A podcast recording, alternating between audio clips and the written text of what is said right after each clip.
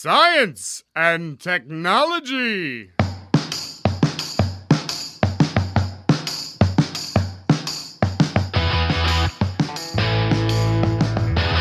Bom, estamos em mais um Ciencion. Sou Pedro Altreto, estou aqui também com o professor Célio Angolini. Hoje a gente vai conversar com o pessoal da seção psicossocial da PROAP aqui da UFABC. Vamos falar sobre saúde mental. Primeiramente, muito obrigado por estarem participando aqui do nosso podcast em 2020. Esse áudio vai ser bastante importante para o pessoal que está entrando agora na faculdade. Gostaria que vocês se apresentassem e contassem um pouquinho, brevemente, dois, três minutinhos, a sua história. A, a, primeiro, podemos começar com a Suelen Dantas, mas a gente está recebendo também assistente social daqui também da UFABC, Dulcimara Darre. Suelen, de onde você veio? Você estudou escola pública, privada? Como que foi sua infância? O que te marcou naquela época? Boa tarde, Pedro. Célio, eu sou de Santos. Vim aqui para São Paulo e, né, primeiramente, né, vim estudar na faculdade, né, estudei em São Paulo, estudei na USP, né, fiz psicologia lá. Antes de ingressar na, na faculdade, eu morava em Praia Grande, né, uma cidade ali do ladinho de Santos. Estudei em escola pública durante o ensino médio. Enfim, resolvi estudar psicologia. É difícil explicar muito claramente, né, porquê dessa escolha, mas enfim, sempre me interessei por esse assunto relacionado à compreensão da mente. Na escola, no ensino médio também, a gente tinha aula de filosofia, psicologia, de uma maneira bem rasa, né?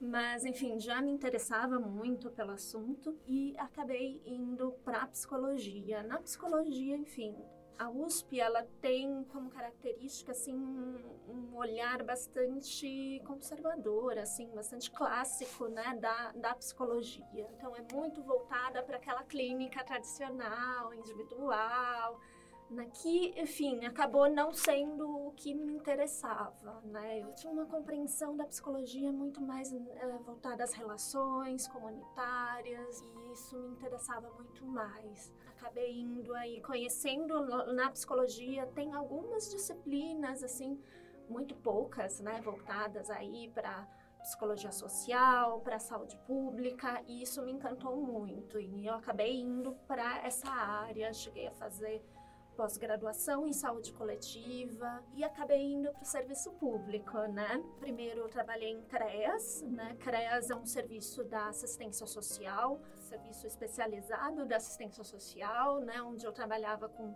crianças e mulheres vítimas de violência.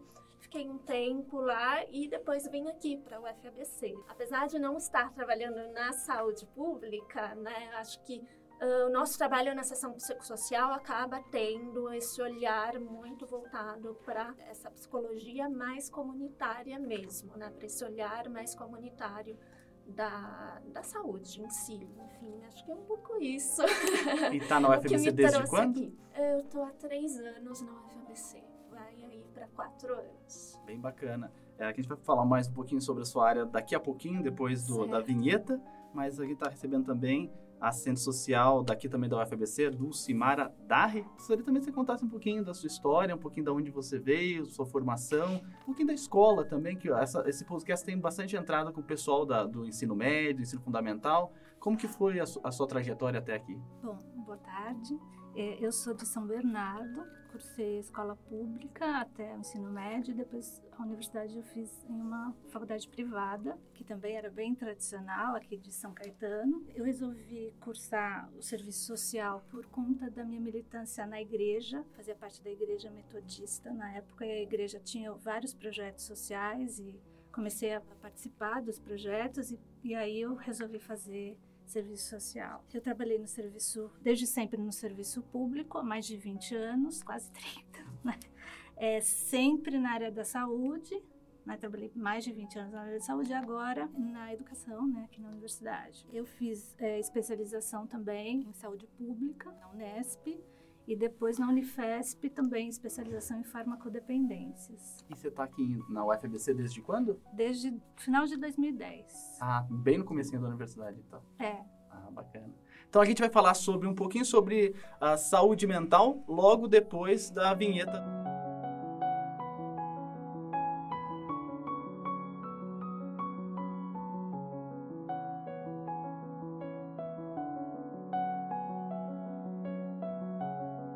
Então a gente vai falar um pouco sobre confiança social e o ambiente acadêmico. A gente tem aqui o pessoal da seção psicossocial, como o Pedro falou. E para a gente começar esse assunto, a gente hoje em dia ouve muito falar em depressão, síndrome do pânico, crise de ansiedade. E eu queria saber um pouco de vocês o que essa popularização desses termos, até também muita coisa que a gente vê na TV, é, o que, que isso tem ajudado e prejudicado a diagnosticar essas pessoas que precisam desse apoio psicossocial.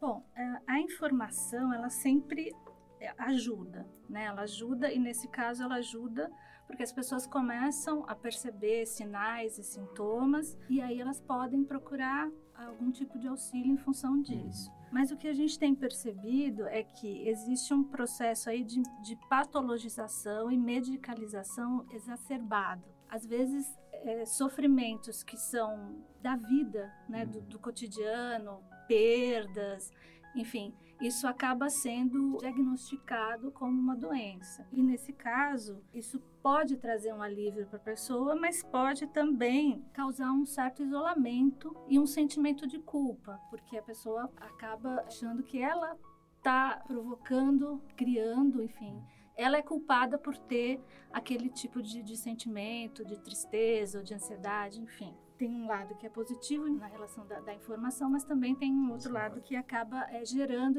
medicalização e a patologização.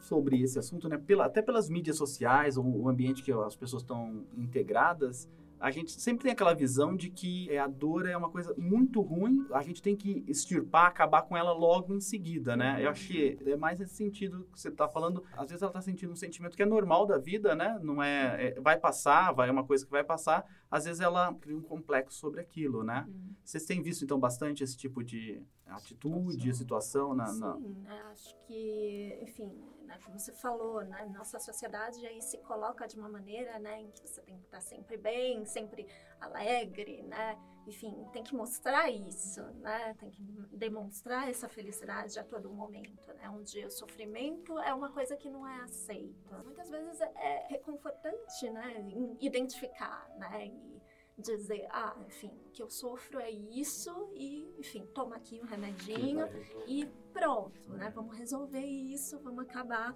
com esse problema, né? Enfim, a gente procura meios rápidos, né, para solucionar aquilo.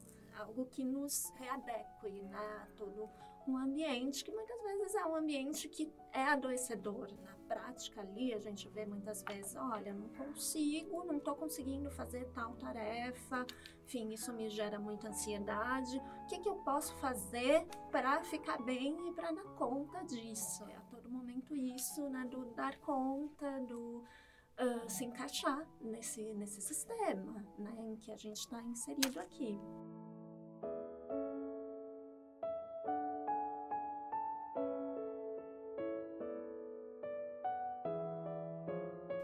Voltando um pouco na questão que a Suelen estava colocando, da questão da responsabilização individual pela questão do sofrimento. E, por um outro lado, essa forma né, de ratificar isso que a sociedade contemporânea tem hoje, né? E muito também até pela própria indústria, né, uhum. farmacêutica, tem um poder enorme, enfim, e acaba sendo bom, né, que essa forma de lidar com o sofrimento seja aceita, porque a indústria lucra muito com Sim. isso. Por outro lado, o sistema, né, como a Suelen colocou, com certeza gera esse sofrimento, acaba ficando imexível. Né? As pessoas se responsabilizam, as pessoas têm que se cuidar, têm que ir atrás, têm que encontrar a, a doença né, a qual elas estão estão ligadas e o que está provocando o sofrimento acaba não sendo alterado, uhum. né? A questão política, econômica, né? Isso tudo fica é, continua funcionando e continua fazendo as pessoas sofrerem. Você acaba tratando o sintoma, mas não a causa daquilo. Né? Exatamente, né? exatamente. Que é, o que está produzindo o sofrimento não se mexe. E aí também não se procuram respostas coletivas. A questão é minha,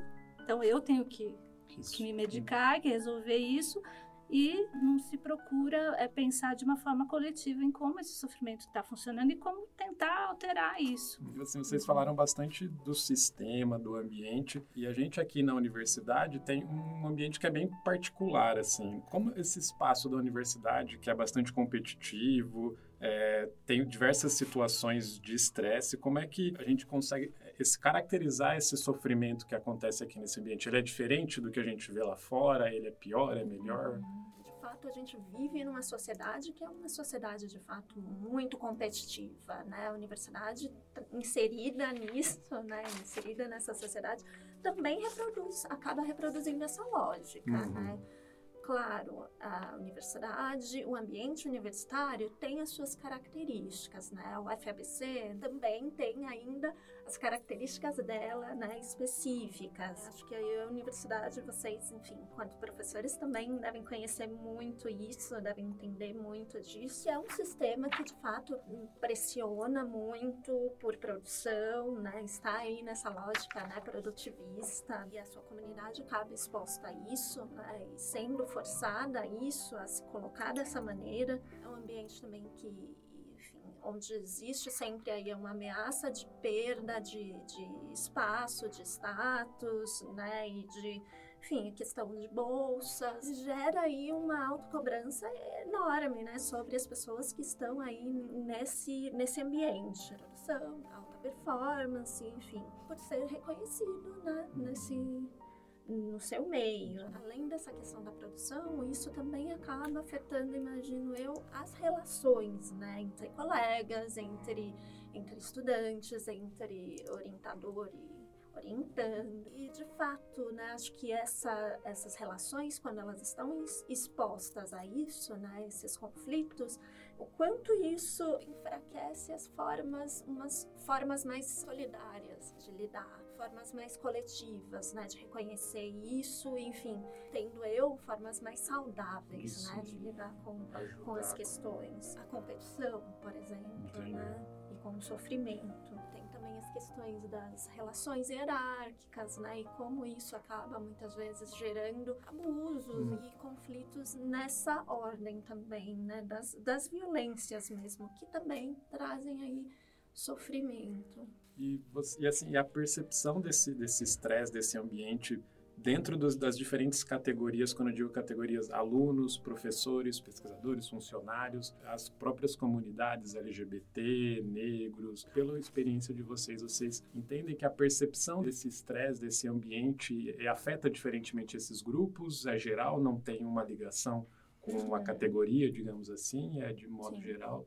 Vocês chegam a ver alguma diferença disso? Eu compreendo que exista aí particularidades, né? Acho que, enfim, e a gente tem que entender os contextos em que cada grupo e cada pessoa, cada indivíduo vive. Hum. Isso vai afetar de modo distinto, né? Como você citou, enfim, a questão dos LGBTs, negros, pessoas com deficiência, a relação, né? Como eu estava falando uhum. anteriormente, né? A relação entre docente e estudante de graduação, enfim, são relações de poder, uhum. né? Bem distintas, né? E como eles vão sendo afetados por esse sistema que a gente vivencia aqui na universidade, vai ser de, vai ser de fato diferente, né? É, eu acho que assim, a gente tem que considerar a história de vida das pessoas, os lugares de onde elas vêm são diferentes. Uhum. A gente tem aqui no FABC a questão da, da, inclusão. Essas diferenças, muitas vezes, elas não são aceitas, uhum. né?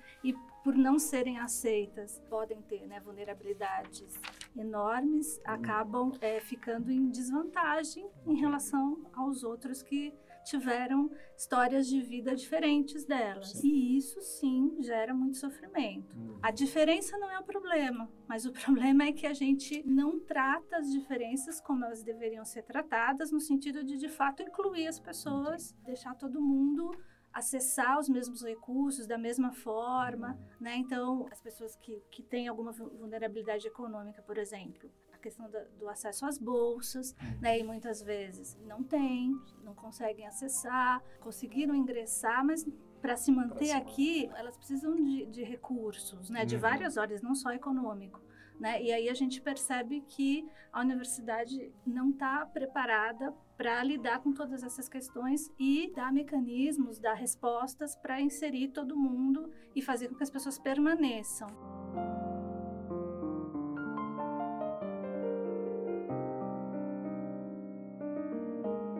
errado, mas eu converso bastante com os alunos, né? E algo que me deixa bastante impressionado entre professores eu até entendo um pouco mais, mas entre alunos eu entendo um pouco menos, como a preocupação do aluno com outro aluno, entendeu? É, muita cobrança parece que no ambiente mesmo, entre alunos, eu escuto muito os alunos vêm falar comigo, esclarecer dúvida, falam muito, ah, é, não, porque fulano disse que eu deveria saber isso, eu deveria saber aquilo. Esse ambiente, existem pessoas bastante tóxicas, né? Chegam para você, em vez de falar bom dia para você, fala assim, nossa, seu cabelo tá horrível. Lidar com esse ambiente coletivo, se esse é um maior desafio que vocês veem entre os alunos, tratamento entre os alunos ou não? Eu acho que isso faz parte das relações aí interpessoais, né? Enfim, mas o que eu estava dizendo, que, que eu acho que é a questão, é a gente ter políticas institucionais para lidar com tudo isso, que passa da, da questão individual. A universidade tem que pensar nisso, né? Como que as relações estão acontecendo, estão acontecendo casos de assédio por vários motivos, em relação à questão é, da pessoa ser cotista ou ser bolsista, de ser mulher, é, de ser negro, uma questão física, uma condição física, né, uma deficiência. Sim. Então, a universidade ela está incluindo essas pessoas, então ela tem que pensar em políticas de como a, a, a universidade, as relações estão acontecendo a partir do convívio entre essas pessoas. Mas eu acho que tem mais uma responsabilidade aí institucional lidar com essas questões, até para que isso provoque na relação entre as pessoas uma, uma mudança falando ainda da questão do aluno, assim, a UFABC ela tem uma particularidade com relação a outras universidades, que é quando o aluno entra aqui, ele não chega a ter uma turma, ele não tem Sim. aquela turma que vai seguir com ele até o fim do curso, porque é o jeito de você montar o curso, essa própria autonomia que você chega, o estudante chega com 17, 18 anos, tirando o primeiro quadrimestre, depois ele que monta a própria grade dele. Vocês percebem essa diferença que tem de outras universidades? Isso tem alguma ação nesses problemas? Acaba sendo pior? Acaba sendo facilitar? Porque o aluno ele acaba às vezes não tendo não que ele não, não acaba fazendo amizades, mas fica mais difícil a gente manter alguma coisa além do curso. Isso afeta de algum jeito? Então, é difícil dizer que, enfim, as particularidades da UFABC facilitam ou dificultam, né? Uhum. Enfim, pro, ou atuam, né, de forma é, negativa sobre o estudante. Pensando especificamente nos estudantes de graduação, que são um público que, que nos chega mais, né, uhum. né, na, na na sessão psicossocial, existem aquelas pessoas que se adaptam super bem, né, a esse sistema, quadrimestral, né, e acham que, enfim, por, proporciona mais autonomia, possibilidade de explorar mais as diferentes áreas do saber, e outros não, né, veem essas turmas não fixas como, enfim, um empecilho muito grande para conhecer, para se vincular às pessoas, uhum. né, acho que esse estabelecimento de vínculo eh, enfim, para algumas pessoas isso dificulta muito esse pouco tempo, né, de contato com, com as turmas, consequentemente não conseguir fazer amizades, né, uhum. né, não se sentir pertencente a esse ambiente, né. E o que a gente vê mais assim constantemente nas falas dos estudantes, né, que nos procuram, tem a ver com esse sentimento de solidão. Estou falando das pessoas que nos procuram, né? uhum. né? Solidão, né? Que surge aí dessa dificuldade de estabelecer esses vínculos, falta de espaços de convivência mesmo, a questão da autonomia, da, das grades também, enfim, para algumas pessoas isso é bom, para outras não. É, os, os, meninos, né? Os estudantes acabam ficando perdidos, né? uhum. né? Sabe mesmo como montar uma grade, enfim, qual caminho seguir, enfim, e acaba afetando muito o desempenho acadêmico, né? Só reforçando a questão da, das demandas que chegam, a gente também tem feito rodas de conversa a cada quadrimestre e a gente uhum. escuta muito aí de uma forma mais coletiva, né, não individual, mas em, em rodas, né, essa questão dos espaços de convivência né, da ausência desses espaços que poderiam de alguma forma tentar suprir um pouco essa, essa, esse encontro. As pessoas querem é, estar junto com as outras pessoas, mas a forma como a universidade funciona isso não propicia muito. Então a gente também precisaria de mais espaços, rodas, propiciassem esses, esses encontros, esses vínculos, porque muitos, muitos estudantes, né, e o nosso público maior também a gente fala mais deles, né, eles encontram esse, esse grupo, esses sentimento de, de, pertencimento muito em grupos vinculados aí à questão feminista, à questão é, do movimento negro. Então, as pessoas se identificam por aí, vão se agrupando nesses espaços. Tem pessoas também que não não querem estar nesses espaços, não gostam desse tipo de militância, enfim. Então, a gente precisa sempre criar outros espaços para tentar que as pessoas se encontrem em Sim. outros lugares.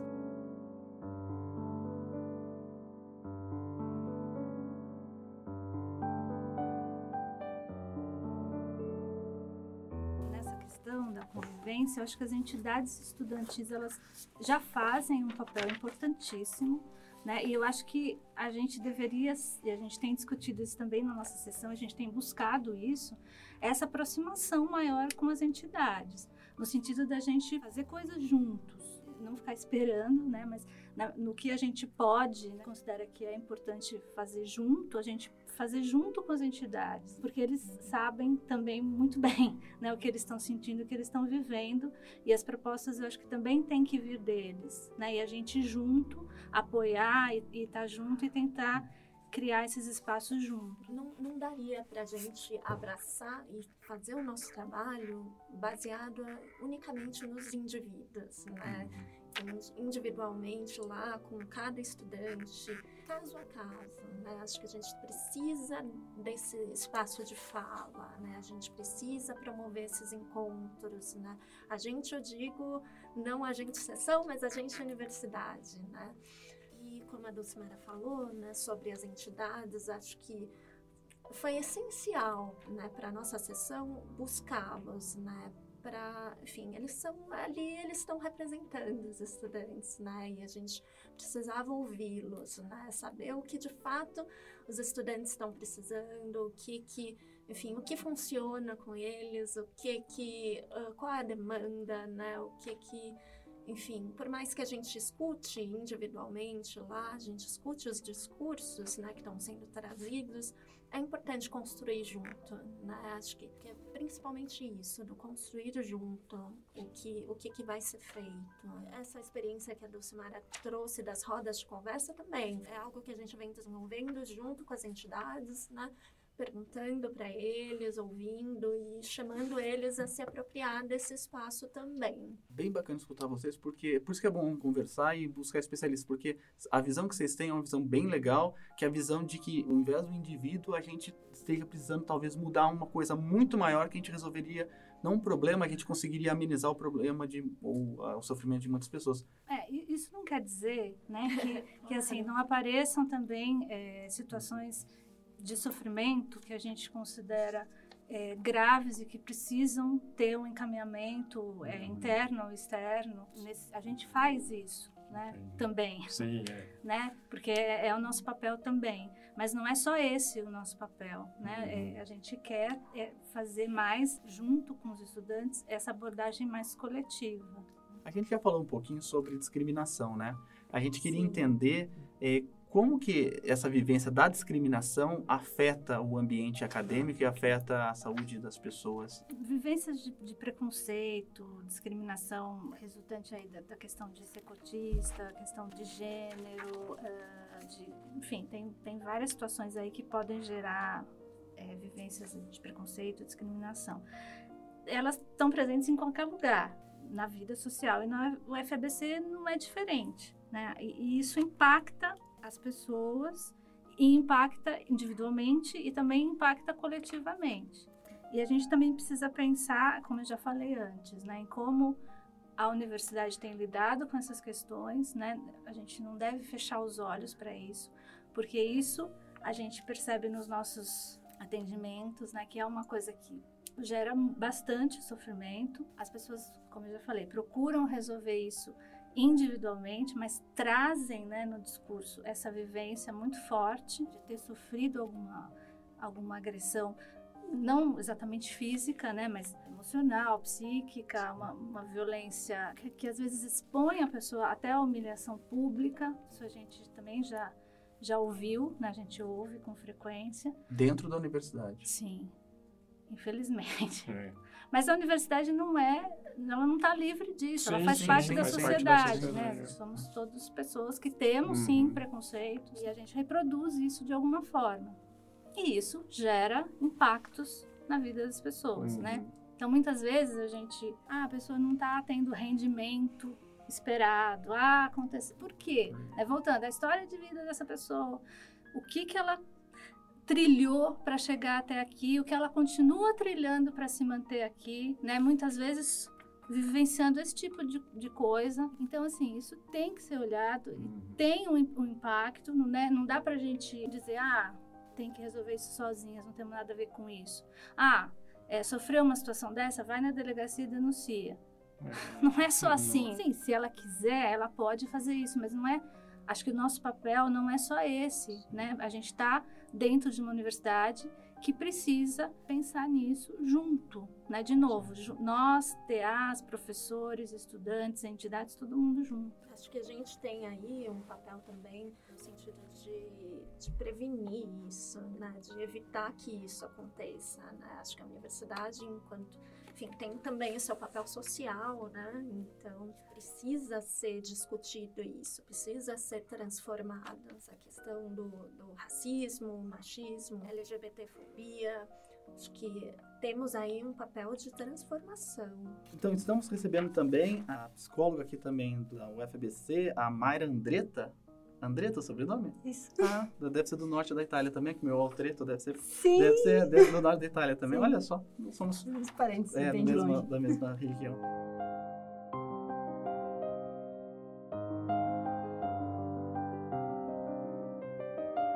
Tá falando bastante nesse programa que não é, não é, muitas vezes não é uma questão do indivíduo, é uma questão desse meio, dessa fobia social. Como a gente, como indivíduo, percebe que eu tenho um problema não pessoal, mas enfim social. Se puder dar uma iluminada nesse. Eu acho que a resposta óbvia seria conversando, né? Põe pra fora. Uhum. Se você, porque assim, na prática, o que, que vem acontecendo até antes de ontem? Ah, a universidade ela é feita para aquele homem branco.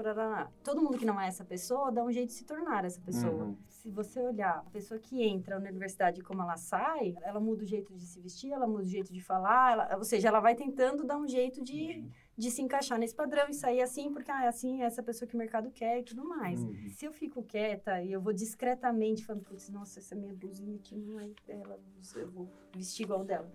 E aí, ai, olha, meu cabelo tá errado, ai, meu brinco não funciona. E aí você vai se podando discretamente, você vai assumindo que é seu. A primeira coisa que você começa, ai, minha roupa não tá certa, ou por que, que a sua roupa tá certa, não tá... E começar a discutir, sabe, bobeirinhas que parecem. Eu não suporto a palavra deveria. Quando alguém chega pra mim e fala, você deveria, mas por que que eu deveria fazer alguma coisa? Eu não É, sei por então, que que eu assim? deveria. Quem disse? Por que, que eu não posso usar meu cabelo espetado? Às vezes eu tô com meu cabelo espetado. Por que, que eu não de- deveria ter o cabelo espetado? Tipo, Então, a sua fala não tá adequada, o jeito que você fala não tá certo, o jeito que você escreve é ruim. A gente já assume que, ai, puxa, é verdade, se disseram é porque é.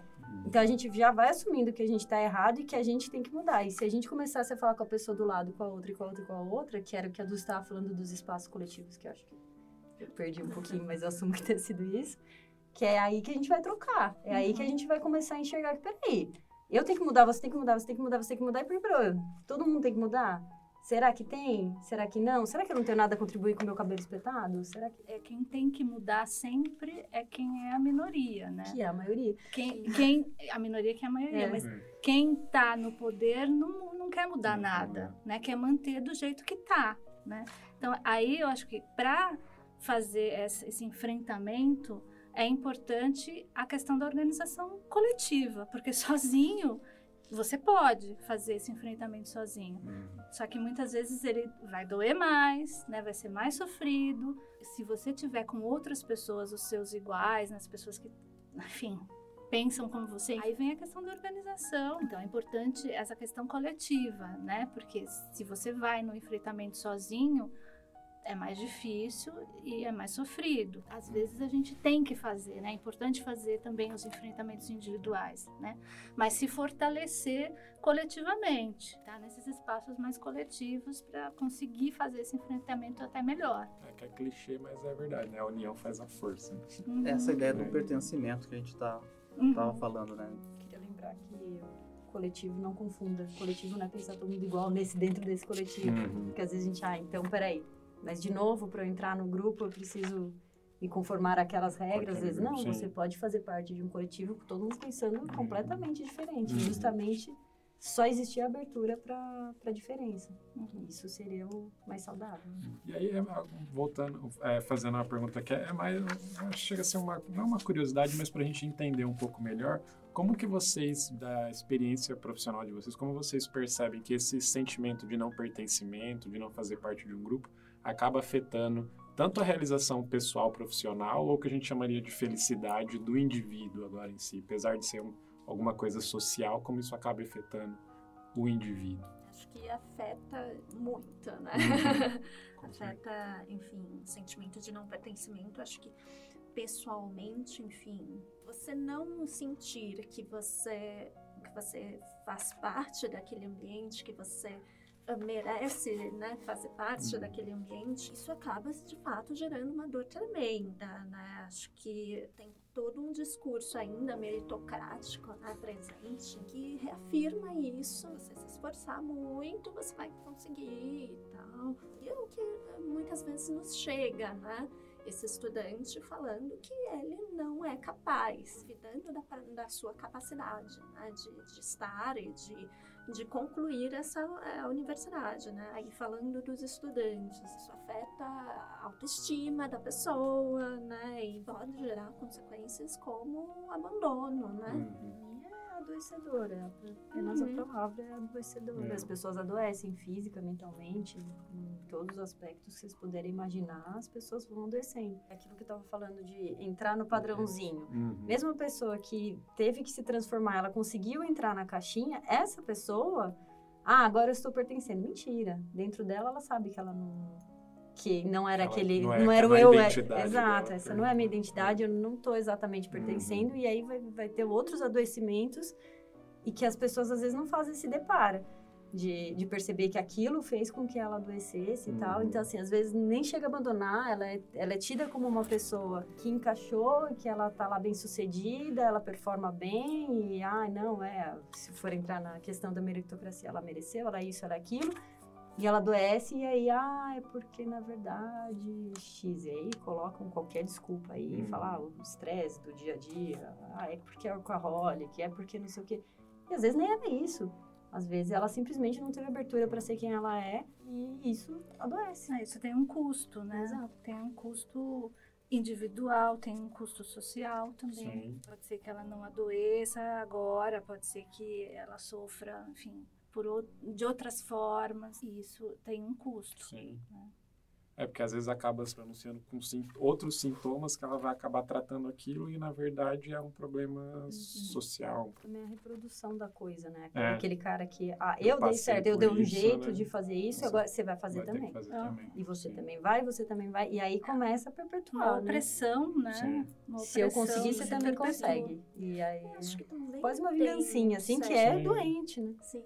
Acho que também tem um certo discurso, né, que a universidade tem que ser aquele negócio, né, que tem que ter esforço. A dor faz parte, né?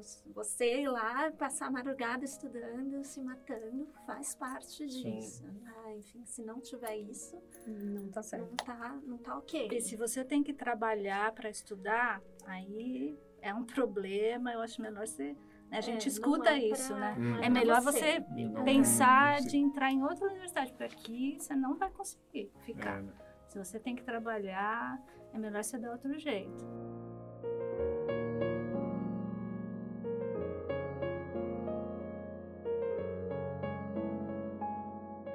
Com relação à caixinha, eu achei bem bacana, né? É, porque o problema da caixinha é que a pessoa, ela entra, quando ela começa a entrar na caixinha, ela começa a ver que, entre aspas, ela tá tendo um sucesso, né? Quanto mais ela vê que ela, naquela caixinha ela tá tendo um sucesso, mais ela quer continuar naquela caixinha. Eu Mais vou, você se força, mais você fica doente. mais você vai ficando doente, porque você sabe, ah, não, não posso sair dessa caixinha porque tá dando certo nessa caixinha. Como vocês falaram, as outras pessoas ficam vendo aquela caixinha e acham que aquela caixinha é linda, né? Maravilhosa, mas é, o, o incômodo de viver no- com aqueles limites, né? E lá dentro você sabe que você não era igual a caixinha. Uhum. E que é a caixinha que é bem sucedida. E, aí, e que era isso que eu tava dizendo. Eu sei que eu não sou aquilo. Eu sei que eu era do outro jeito e que e aí eu tenho que ficar me forçando e isso machuca demais. Caramba, essa frase foi forte. Ah, o- Que o segredo é que a caixinha era o sucesso, não quem tava É. dentro da caixinha. Com relação ao perfil, né? É, como que a gente sabe que a gente não tá tendo uma vida saudável? Dá dá pra perceber no começo desse processo de adoecimento que você já não tá indo pra um lugar que já não tá muito legal? só, ou só... sei dar uma resposta idiota que é assim, a gente sabe. As pessoas, eu acho que isso assim, é muito também do processo individual. Às vezes as pessoas- tem que acontecer alguma coisa Sim. é, muito maior, né, que tem um impacto na pessoa para que ela se dê conta de que tem alguma coisa que tá- não está funcionando, é causando esse sofrimento, né? Isso acho que é, é muito individual, né? De como as- às vezes as pessoas vão respondendo, né? Vão se encaixando, vão se enquadrando e vão, e vão, né?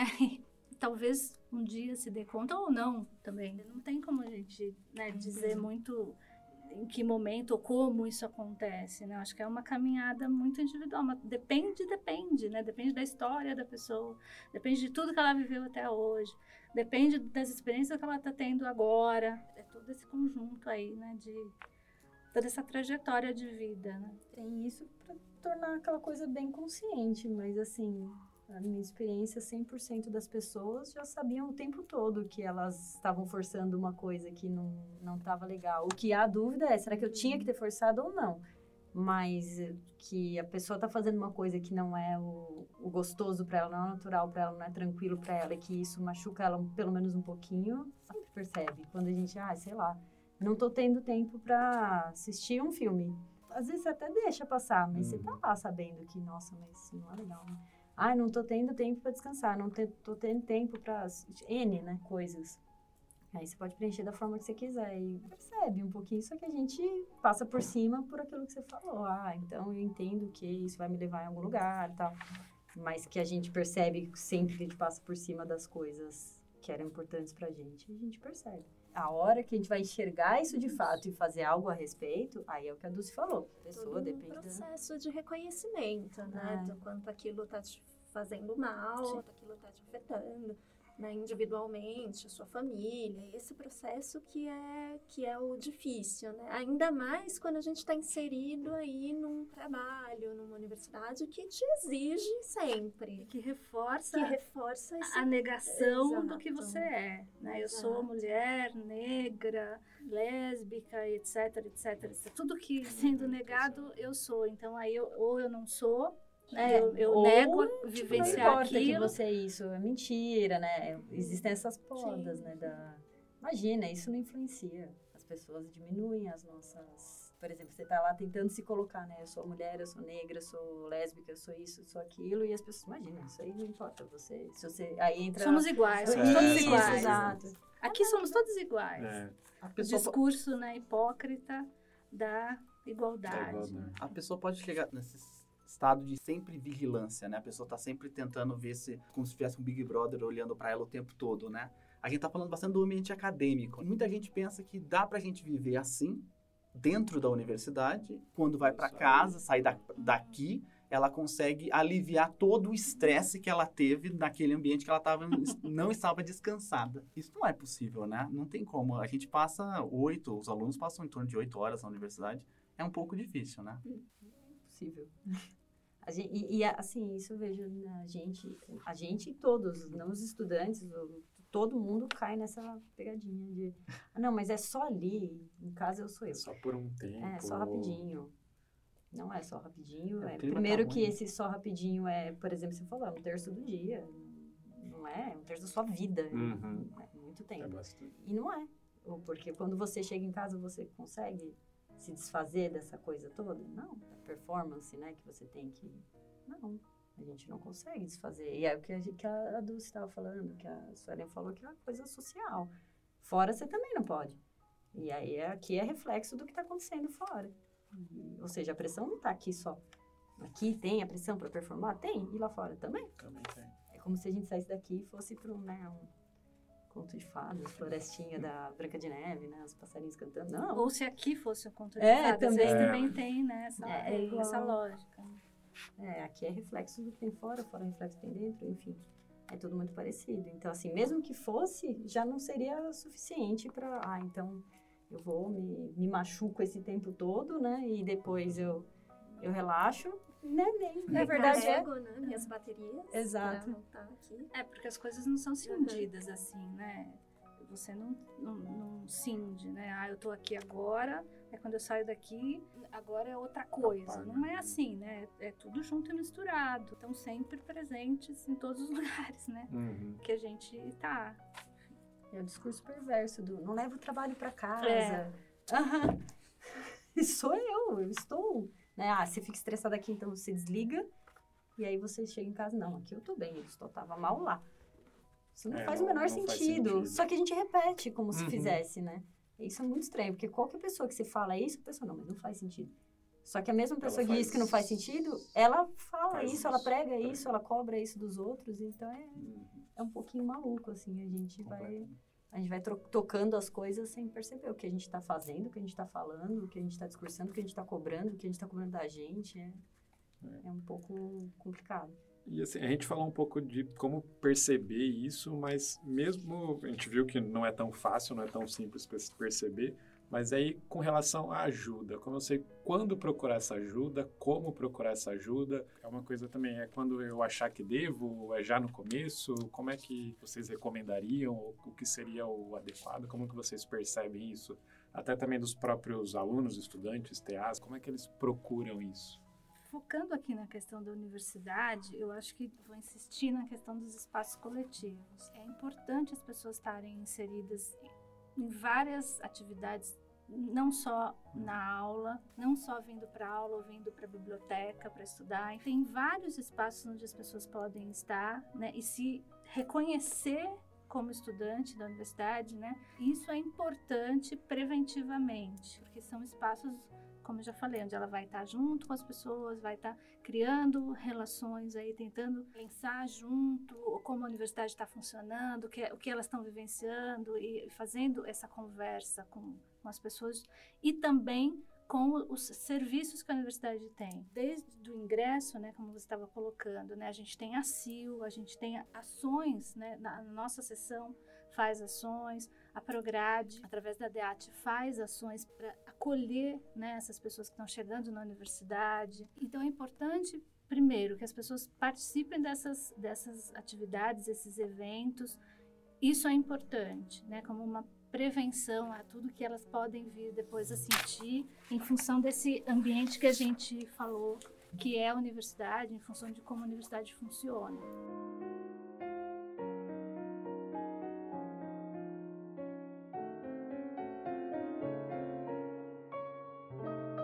Muita gente que chega na faculdade, tipo, sete horas à noite, não tem tempo de estar nesses Sim. coletivos. As mídias sociais podem ajudar ou não? Vocês acham que ah, os grupos de discussão de WhatsApp, os grupos de, de- do Facebook, eles podem ajudar para aquela pessoa que não tem ou é melhor pessoalmente? Eu tenho medo de falar que pode, porque a gente sabe que isso pode degringolar e virar uma coisa um pouco mais complicada. Mas assim, ah, eu trabalho o dia inteiro, eu não tenho outro, não sei o que. Tá. É uma forma de relação? É. Mas eu não consigo não pôr mais, porque é bem complicado. Porque às vezes a gente se confunde e acha que isso supre a, a relação pessoal, não supre. Às vezes a gente se confunde. E a questão de mídias sociais é um problema bem complicado. Porque... É, acho que nada substitui a relação né, interpessoal. E eu acho que sim, a pessoa que não consegue também acessar esses serviços e, e estar, né, é, faz, ter essa vida fora a sala de aula que a universidade também propicia, né, ela pode procurar também fora daqui, né, outros tipos de apoio. Às vezes as pessoas já têm, né, outros grupos, outros a, a própria questão familiar, algum espaço, os amigos, né? É super importante a questão da rede de apoio. naquele sentido de construir na universidade um ambiente mais saudável, né? Porque às vezes lá fora realmente tem uns amigos são muito bons, ela conversa os amigos diz o que ela não gosta, de ser, como ela não gosta de ser tratada, mas a- como que ela pode ajudar aqui dentro, né? É, eu acho que quem trabalha, de fato, como a gente colocou, a universidade é bem excludente nesse sentido, né? Porque tudo que a gente faz, geralmente, é no horário que as pessoas não podem estar aqui, né? Eventos de fim de semana são muito poucos e às vezes no fim de semana a pessoa está cansada, né? Ela trabalhou a semana inteira. De fato, acho que a gente tem que pensar muito melhor, né, com muito mais cuidado para esse público que trabalha. E aí eu acho que eu não sei, né, acho que eu não tenho respostas, mas acho que a gente tem que pensar nisso.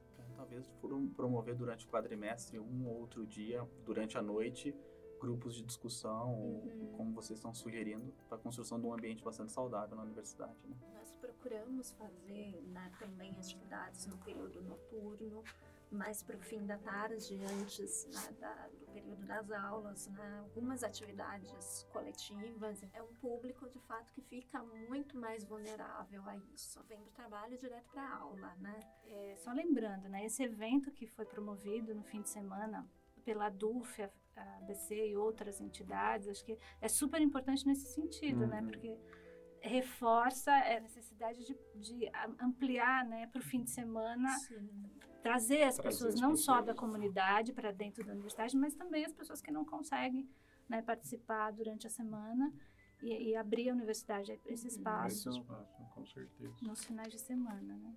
E a gente estava falando no início, né, da uhum. informação, tem algo de importante nisso, nesses espaços coletivos de fala, nesses espaços de informações também, né, conhecer a universidade. Isso também ajuda a gente a reconhecer quando há algum problema, né? Quando você não está bem ou quando as coisas não estão funcionando bem e onde ir, saber onde ir, né? Acho que a sessão, além desses espaços coletivos, a gente também tem uh, os acolhimentos individuais, um, alguns horários, né? vocês podem olhar no site da ProAP, tem os nossos horários de de atendimento individual, que os estudantes e a comunidade da UFABC como um todo podem nos procurar também, tendo alguma dúvida ou tendo alguma demanda, alguma necessidade, podem nos procurar nesses espaços também. Tá, além dos das nossas ações coletivas, que nesses espaços nós também podemos buscar, né, oferecer esse apoio para entender quais são os encaminhamentos melhores para cada né, demanda trazida. Esses espaços coletivos, além das rodas de conversa que a gente já falou aqui, a gente tem feito encontros temáticos e oficinas criativas, né, que são espaços abertos, né, os encontros temáticos têm alguns temas, né, que a gente também define conversando com as entidades estudantis e também a partir do que a gente percebe nos atendimentos que a gente faz, né? Então a gente vai direcionando um pouco esses encontros. E as oficinas criativas também, a gente sempre também tenta usar alguma forma de expressão é, mais artística ou corporal, né? E aí a gente também, isso também de uma forma preventiva, trabalhando na questão aí da, do pertencimento, de uma forma preventiva em relação ao sofrimento. Só aproveitando a sua experiência é, de saúde, na área de saúde, a, a, saúde mental ela é estigmatizada um pouco, né? E às vezes a pessoa, ela, por privacidade ou não, ela não quer se tratar aqui na UFBC, para ela não, não é uma coisa é, legal. É, o SUS também oferece, vocês também fazem esse tipo de encaminhamento, né? fazer uma correção. É, claro. a gente, ninguém é tratado ah. aqui, não é PVC. O que a gente faz é esse espaço de acolhimento e a gente direciona e encaminha. Sim. Então, assim, eu escuto, a gente, né, a gente vai, chegou você, uhum. eu escuto você, eu entendo o que está acontecendo, a gente conversa tal, e aí a gente vai mostrando os caminhos e encaminhando, inclusive encaminhando concretamente, né, papel, e aí a gente encaminha para a rede nesse caso seria ou para ciência social ou para o SUS e tudo mais pra, e lá sim é feito o atendimento ah entendi e em relação à privacidade a gente nós somos profissionais que temos o sigilo né que sim, claro. é, está posto né a uhum. gente não pode a gente não deve nem pode abrir a, a questão do que as pessoas trazem para a gente, isso é discutido apenas entre a gente. É, mas eu entendi a sua colocação, é. né? Que às vezes as pessoas ficam constrangidas em procurar, porque a gente é. também atende, por exemplo, servidores, né? Uhum. Nós somos servidoras também, Sim. né? Então, às vezes a pessoa se sente constrangida em procurar a gente, às colega vezes de colega de trabalho, né? É. Ou seja, precisaria ter um apoio nesse sentido também, né? De ter uma equipe lá na, na sessão de qualidade de vida para que pudesse atender, principalmente os servidores que uhum, não se sentem à vontade de procurar a gente. E também estudantes, né? Às vezes tem essa percepção de que ah, alguém vai ficar sabendo disso e tal. Então, isso não acontece, mas às vezes é fantasia que vai acontecer e acaba não vindo. E aí é importante a gente também é, falar do SUS, que é um serviço público, né? E na questão da saúde mental, isso, a, a, forma como o município se organiza em relação à saúde mental, isso tem variado um pouco de município para município, né?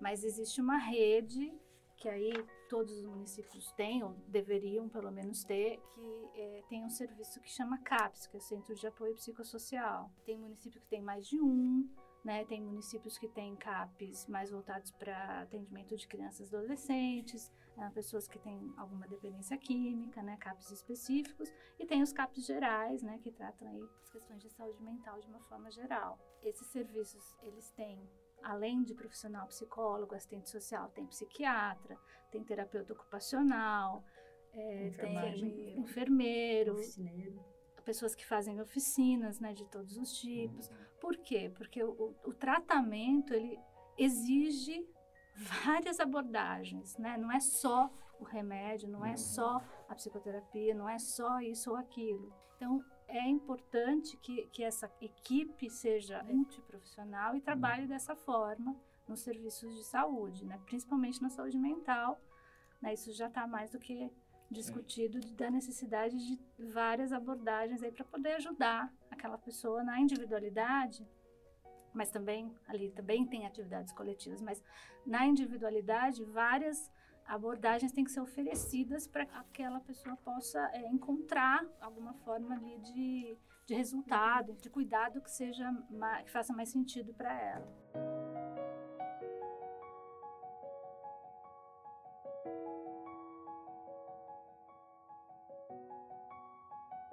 Nesse sentido, assim, muitas vezes, às vezes os alunos, eles acabam procurando nós professores porque, assim, tem um, às vezes acaba tendo uma relação mais íntima, ah, eu prefiro não ir lá, vou procurar o professor.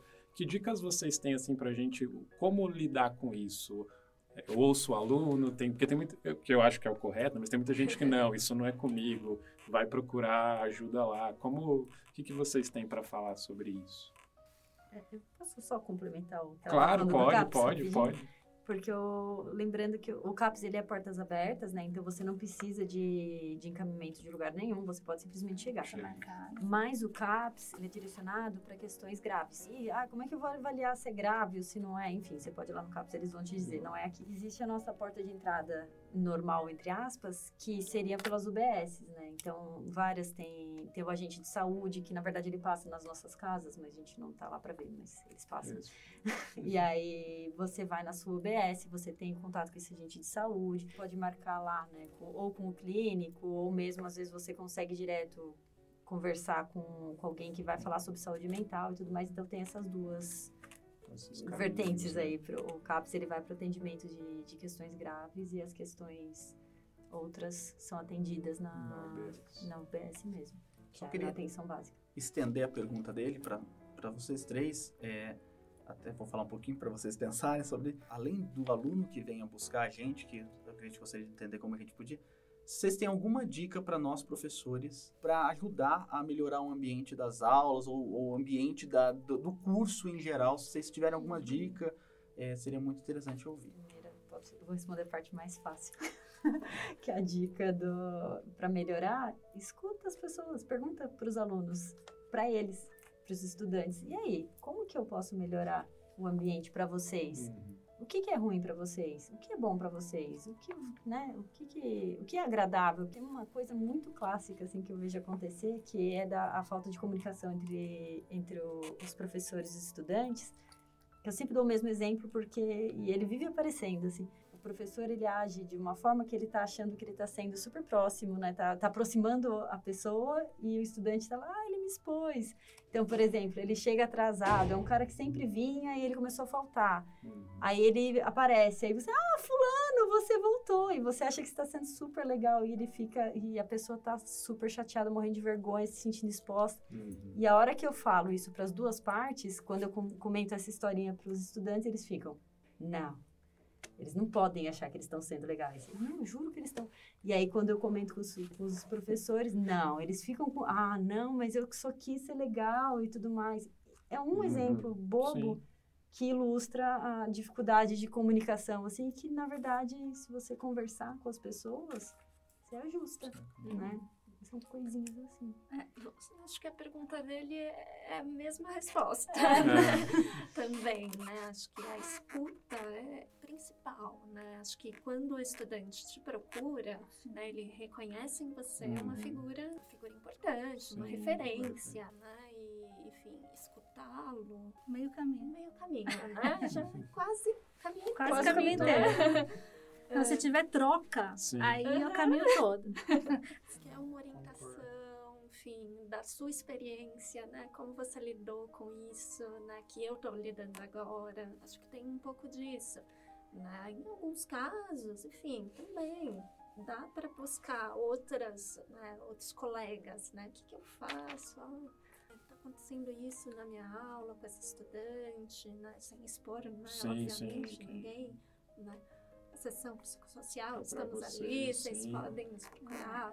Acho que assim, o, o que acontece muitas vezes, muitas vezes não, né? Algumas situações que acontecem que os professores nos procuram é meio que assim, ah, como que eu faço? O que, eu posso, o que, que eu posso né? falar, o que, que eu não posso falar? Eu devo conversar com um estudante ou Uhum. não?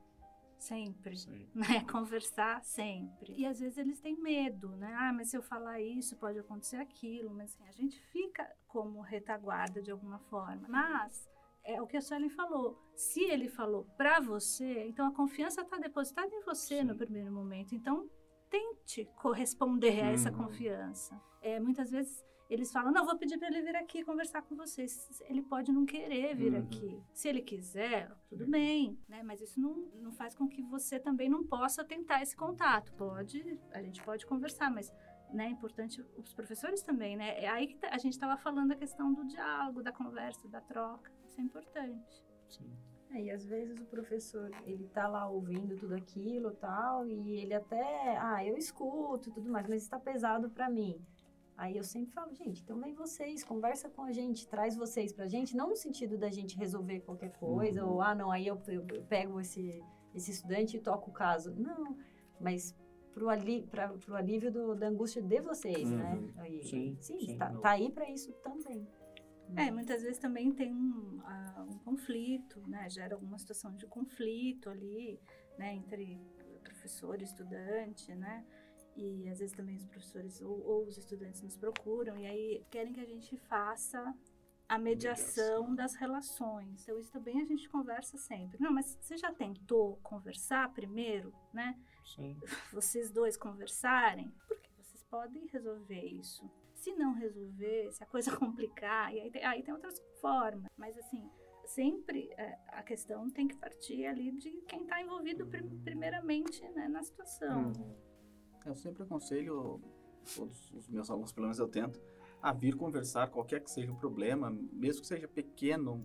Por exemplo, alunos que pediram já para assistirem aula escutando música, escutando com fone de ouvido música. Para mim, o, melhor, o máximo conforto para ele, que desde que não, não dê problema para ninguém, tá ótimo. Com relação a isso, mas obrigado pelas dicas. A gente vai tentar, a gente sempre tenta. Eu pego turmas muito, muito, muito grandes, assim, É em torno um de pesadelo, 100 né? alunos. É um, é um pesadelo, mas eu, assim, o que eu gosto muito é porque, pelo menos, parece que um- eles têm mais onde se apoiar. Tem outros alunos, então eles, parece que o, Ah, a, a dúvida parece que não é tão, tão- Quando você pega uma turma pequenininha de física, me parece que a pessoa, como ela tá sozinha, parece, né? Uhum. Ela fica mais. mais exposta. Mais Não, exposta. não, quis dizer pesadelo no sentido, ah, eu quero conhecer o pessoal tal, e aí são sempre. São sempre, é. Ah, é isso. difícil.